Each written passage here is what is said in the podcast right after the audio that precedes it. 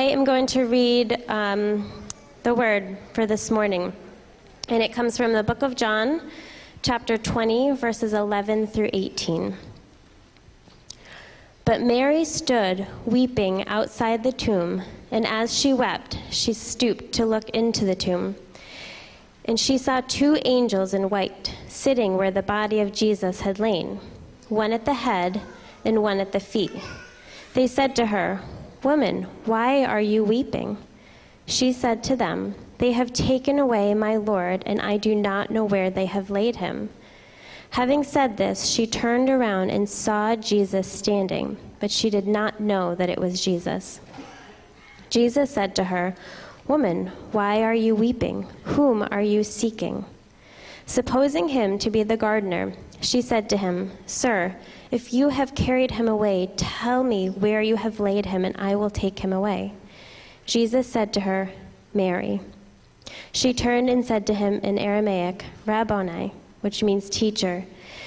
Jesus said to her, Do not cling to me, for I have not yet ascended to the Father, but go to my brothers and say to them, I am ascending to my Father and your Father, to my God and your God. Mary Magdalene went and announced to the disciples, I have seen the Lord, and that he had said these things to her. This is the word of the Lord.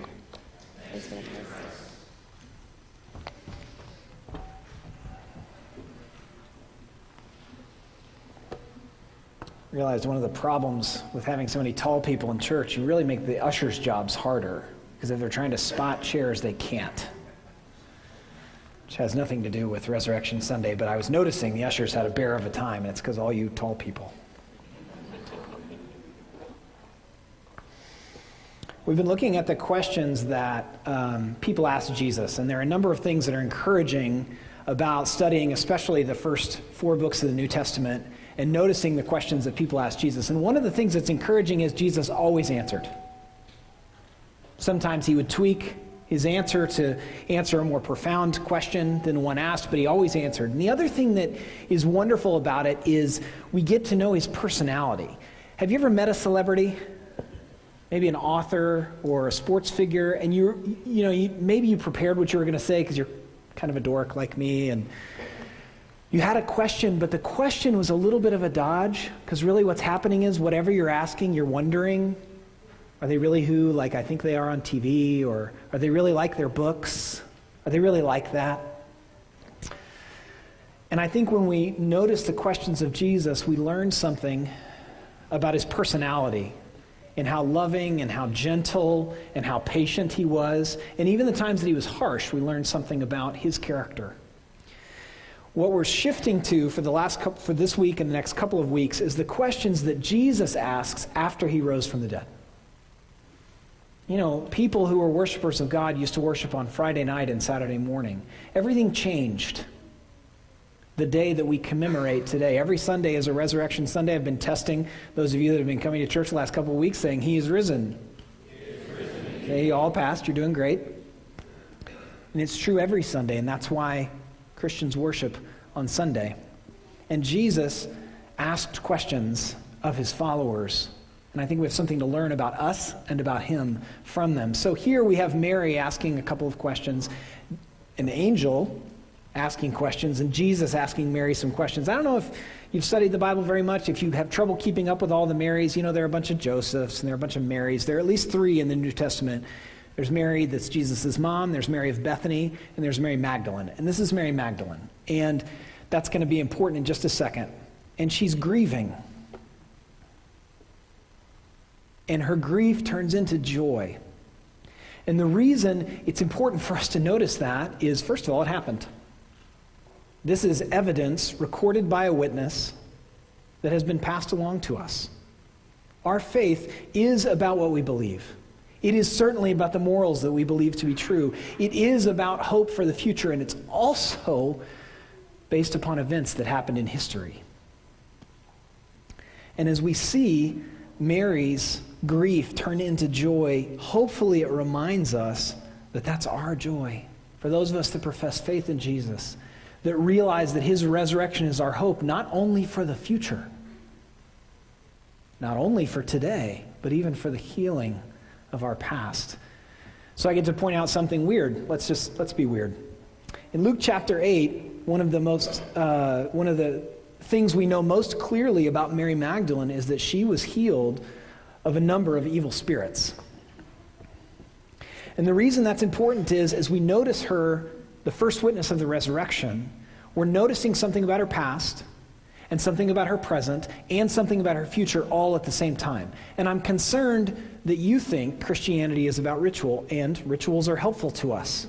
They're practices for reminding our soul of what we believe, but that's not all it is. I'm nervous that you think that Christianity is about belief, and it is, but that belief is integrated with our emotions, and with our thoughts, and with our life, and with our past, and with our present, and with our future.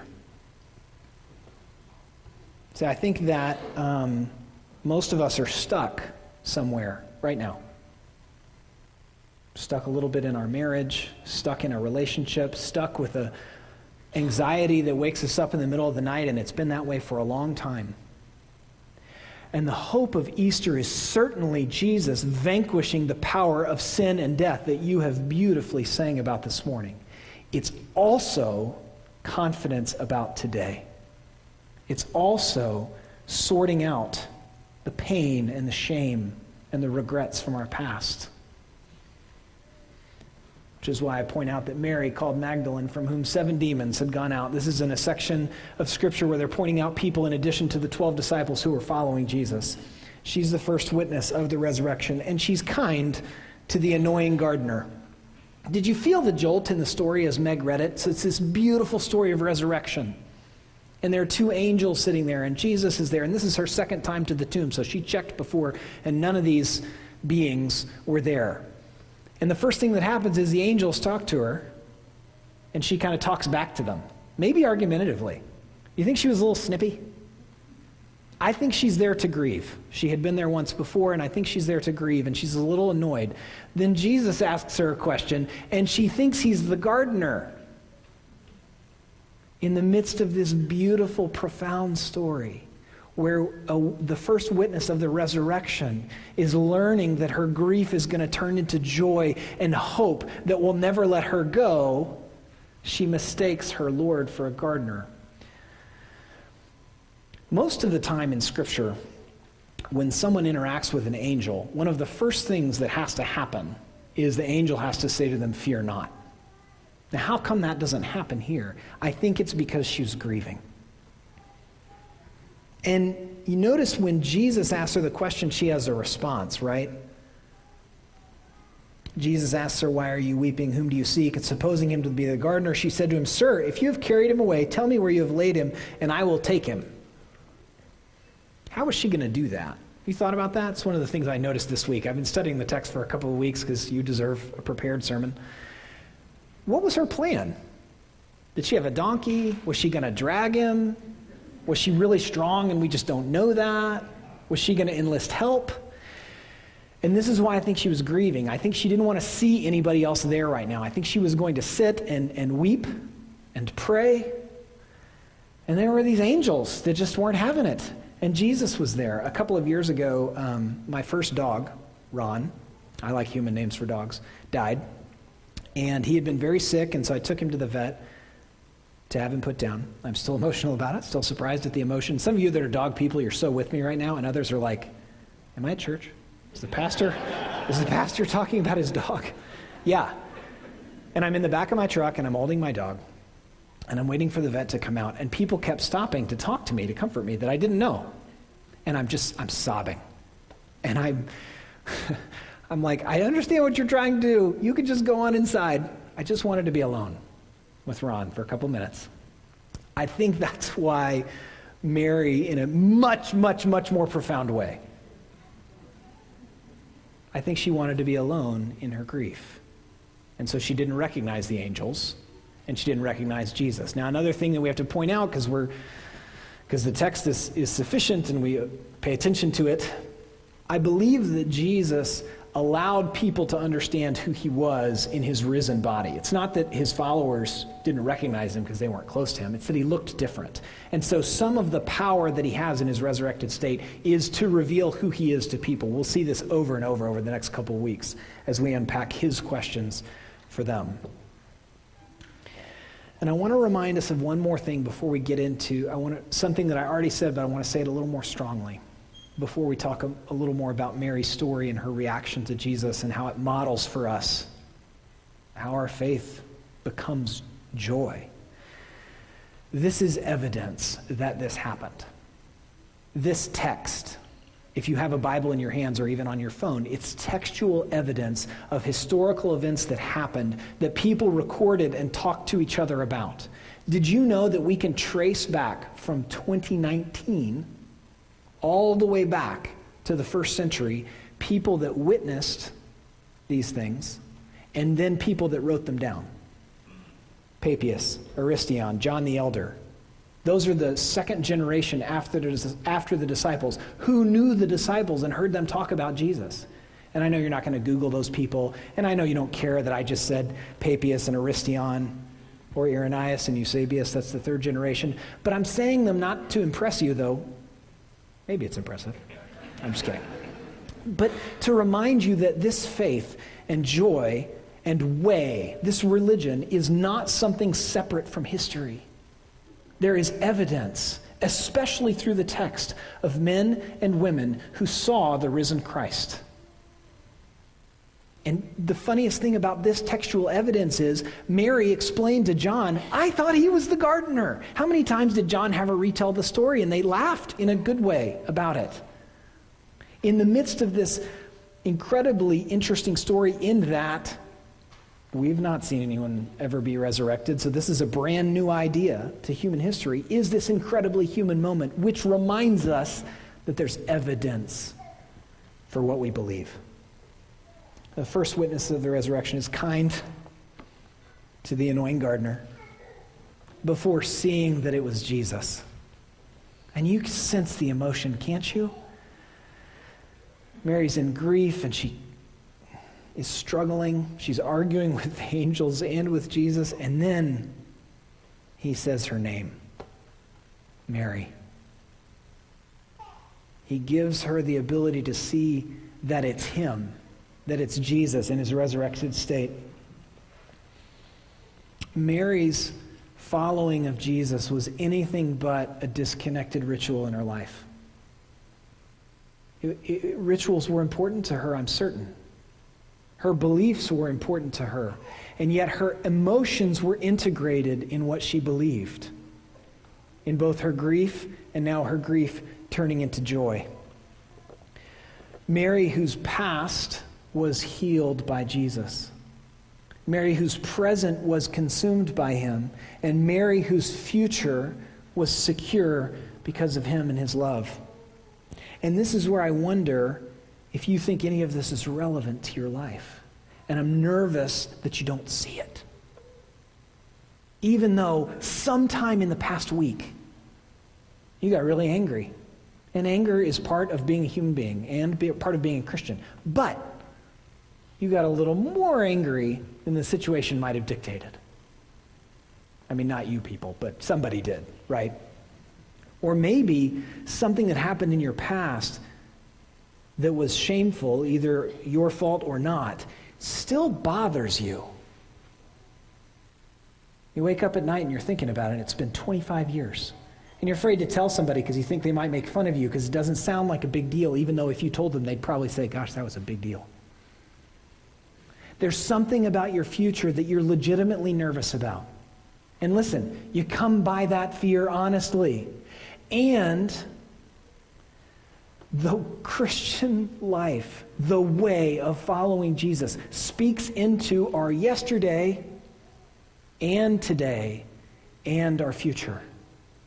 The power of the resurrection is that we get to go to heaven and we get to be with Jesus in the new heavens and the new earth. And its healing power transcends that.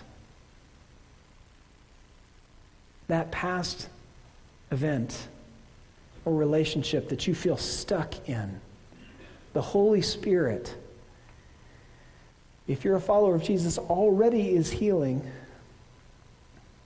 What you're nervous about on Monday, following Christ gives us strength and confidence that doesn't remove legitimate fear, but He is with us in that, and we take those next steps. And the future that makes you nervous, and it is legitimate nervousness, the Holy Spirit is there for you in that also. Winston Churchill is one of my favorite historical figures. I'll keep it short, those of you that don't like Winston Churchill. And one of the reasons he did not, he was not interested in Christianity is whoever he heard talk about it, I don't know if his friends or pastors, and maybe the pastors were amazing, all he heard about was heaven. And it sounded irrelevant to him.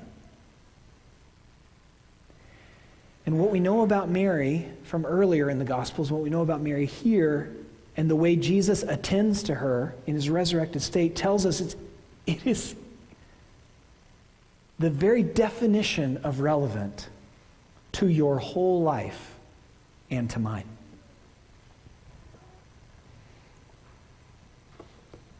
So I'm afraid that you're stuck.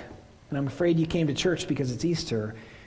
And I want you to leave knowing that the Holy Spirit has power over your past and today and your future. And I want to encourage you to lean into that truth and that power like Mary did, engaging her grief and her joy and her past. She had to tell somebody that that's what Jesus healed her from so that they could know.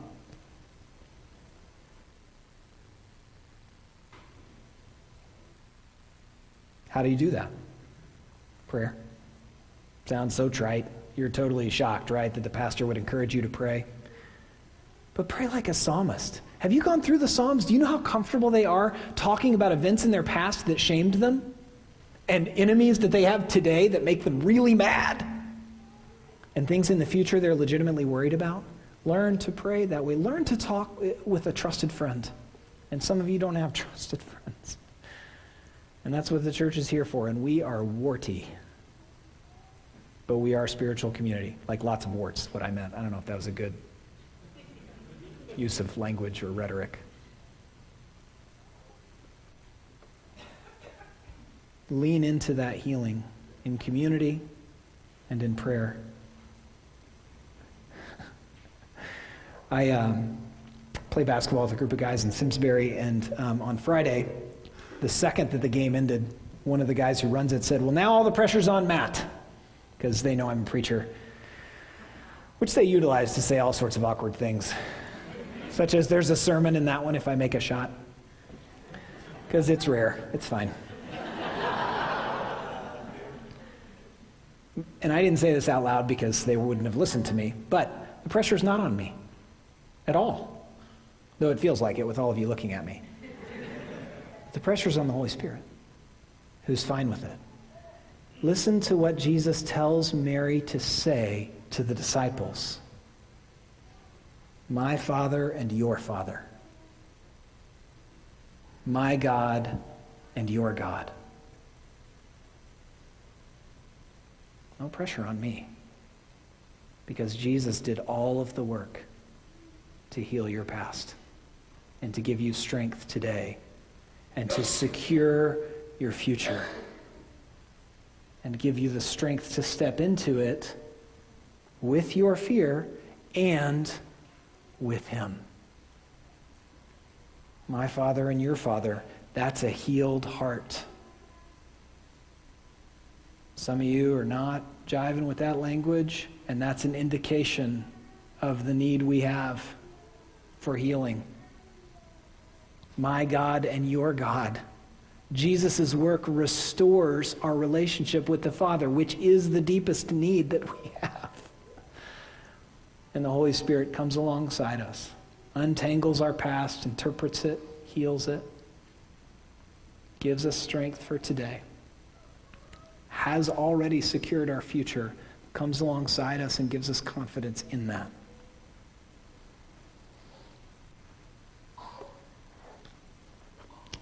So I'm a little nervous that you're stuck, but I'm not because God is good. And I believe you're going to lean in to the Holy Spirit's healing work in your past. Lean into understanding today and your role as an agent of His, as a lover of Him and neighbor. And even lean into the frightening future knowing that He's good and in fully in control. So I'm not nervous because there's no pressure on me. And God, who loves you, sent His Son, accomplishing all of the work to heal our hearts and to restore us in Jesus. And He has left us with the Holy Spirit, who will never leave us or forsake us.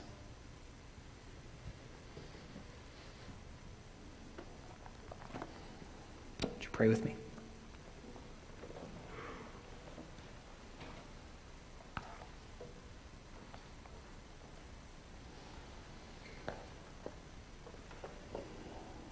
Father in heaven, as we realize your great love for us,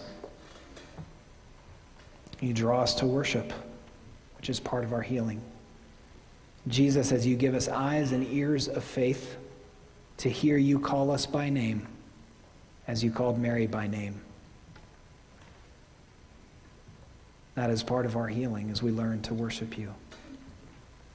Holy Spirit, we believe that you are with us and that you'll never leave or forsake us. Help us to believe that more deeply this morning and to lean into your healing work. Amen.